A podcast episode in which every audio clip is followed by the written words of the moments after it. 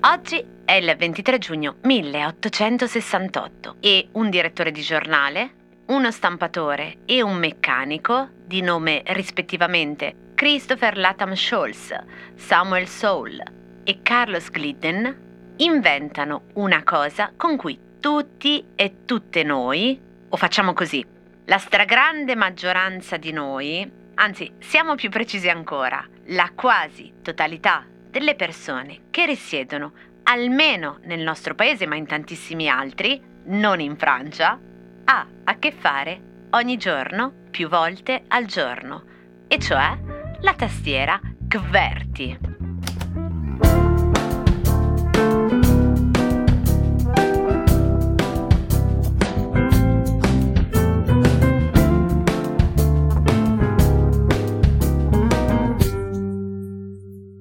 C'entra la tastiera QWERTY con Dylan Dog? Con grande sforzo personalmente mi tratterrò dal farvi un pippone sulla storia della macchina da scrivere. Dico solo una cosa. La prima tastiera, così come uno dei primi modelli di macchina per scrivere che avevano preceduto la Writing Machine di Scholz del 1868, era stata progettata da un italiano, Giuseppe Ravizza che aveva inventato il cembalo. Si chiamava così perché aveva i tasti su un'unica lunghissima, potete immaginare, fila. E le lettere procedevano in ordine alfabetico. La A all'inizio della fila a sinistra e la Z alla fine della fila a destra.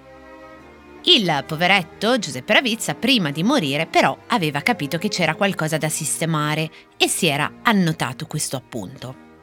Sono necessitato ad abbandonare l'ordine alfabetico dei tasti, il quale mi obbliga a un moto delle dita saltuario e a una celerità da tartaruga. Vedo bene che è necessario mettere le vocali in mezzo, onde siano alla portata dei diti più attivi. Ci penserà Latham Scholz, ispirandosi proprio per ridisegnare la nuova tastiera all'aiuto dell'amico tipografo osservando l'ordine in cui disponeva le varie cassette da cui prelevare i caratteri per la composizione del testo in base alla loro ricorrenza. A questa statistica poi la Tam Scholz aveva incrociato un altro criterio, che era quello di disperdere le lettere più usate nel vocabolario inglese in quel caso, cioè la E, la T, la A, la O, la N, la R, la I e la S tenendole lontane tra loro per ridurre la probabilità che due martelletti portacarattere battuti in rapida sequenza si accavallassero, obbligando poi il dattilografo o la dattilografa a fermarsi e a smuoverli manualmente. Da qui nacque la tastiera che usiamo e che deriva il suo nome dalle prime sei lettere lette da sinistra a destra. In Francia è Azerti, per esempio, e vi assicuro che anche se cambiano solo due lettere è davvero problematico usare una tastiera diversa per chi si è abituato a questa, ma ci torneremo. Tutte le macchine Olivetti, tranne la prima, invece sono Xerti. Solo nei computer la tastiera Olivetti invece poi adotterà lo schermo QWERTY. In sostanza, la tastiera della prima Remington, la numero 1, che acquisirà i brevetti da Scholz, con qualche variazione per le diverse lingue, si afferma in tutto il mondo e rimane ancora oggi lo standard indiscusso, nonostante vari studi ergonomici abbiano in realtà dimostrato che la disposizione QWERTY non è assolutamente la più razionale. Varie lettere molto usate si trovano sul lato sinistro della tastiera. Il pollice è poco utilizzato, il mignolo invece chiede molti sforzi. Qui apro una parentesi perché adesso mi verrebbe la curiosità di sapere quanti e quanti di voi usano effettivamente pollice e mignolo quando digitano sulla tastiera dei loro PC. Pensate solo che all'inizio, all'epoca della dattilografia, i tasti erano davvero pesantissimi e si usavano tutte e cinque le dita. Navigando su internet si trovano molte sfide spassose che riguardano i concorsi di dattilografia, io ve ne lascio una, che è questa. Venezia 1907, gara di rapidità, vinta da tal Giuseppe Ventura che in tre minuti riesce a scrivere sulla tastiera della sua macchina per scrivere 39 volte la frase lasciate ogni speranza voi che entrate. Se avete tre minuti io vi invito a far partire il cronometro e provare a vedere quante volte riuscite a scriverlo. Io l'ho fatta ed è stata insomma abbastanza deludente come prova. Dicevo, QWERTY è ancora il metodo di scrittura che usiamo, sebbene già intorno al 1930 un docente di statistica dell'Università di Washington, che si chiamava August Dvorak, avesse proposto una tastiera che metteva al centro le lettere più usate.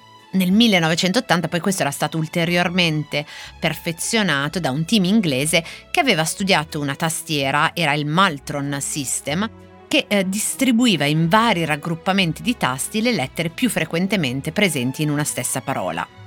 Le prove avevano dimostrato che in un testo di un milione di parole le dita del dattilografo dovevano saltare da una fila di tasti all'altra 82.000 volte con la tastiera QWERTY e solo 300 volte con il sistema Maltron. Ma ormai era troppo tardi per modificare uno standard di fatto adottato da tutti i produttori e consolidato da milioni di utenti sul mercato mondiale. Quindi l'abitudine ci frega e ci rallenta.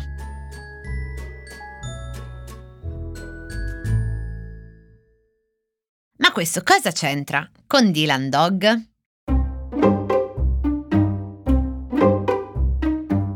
Sapendo la mia passione per questa faccenda della tastiera QWERTY, un po' di tempo fa mi girarono una sequenza di tavole di Tiziano Sclavi. Nella prima, Dylan Dog è seduto sul letto di fianco a una donna che gli sta sdraiata di fianco e lui le sta quasi sopra. Probabilmente eh, succederebbe qualcosa tra i due se lei non iniziasse uno sproloquio sulle ragioni del passaggio alla tastiera QWERTY. Ok, probabilmente è per questo che me l'hanno girata. Sul più bello della scena tra i due, lei comincia tutti i suoi ragionamenti, peraltro in realtà sbagliando perché Sclavi le fa sostenere che il passaggio dalla tastiera in ordine alfabetico a quella QWERTY avvenne perché con le lettere in ordine alfabetico si andava troppo veloci e i tasti si affastellavano troppo uno sull'altro, mentre secondo lei la QWERTY li renderebbe più difficili da trovare. In realtà sappiamo con Giuseppe Ravizza che era lentissimo, era proprio da tartaruga eh, la digitazione su una tastiera con le lettere in ordine alfabetico. Comunque, mentre lei parla e fa questa digressione sulle ragioni dell'Akberti, un fumetto sopra Dylan Dog dice un medico o uno psichiatra? Eh, pure lui non sa come reagire di fronte a questa pazza. Intanto lei continua dicendo Oggi coi computer non c'è più nessun problema di velocità, ma la tastiera è rimasta QWERTY. Perché? È illogica, è innaturale, nata per caso, è una piccola truffa, solo per risolvere un piccolo problema contingente. Il suo destino doveva essere di morire e invece, e invece, e invece eccoci qui con un cosa c'entra la tastiera QWERTY con Dylan Dog.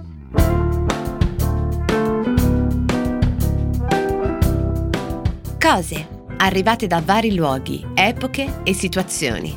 Sono sintomi, sono diagnosi e a volte sono soluzioni. Messe una accanto all'altra ci raccontano chi siamo. Io sono Chiara Alessi e Cosa c'entra è un podcast del Post in cui partendo da un fatto del giorno vi racconto la storia delle cose.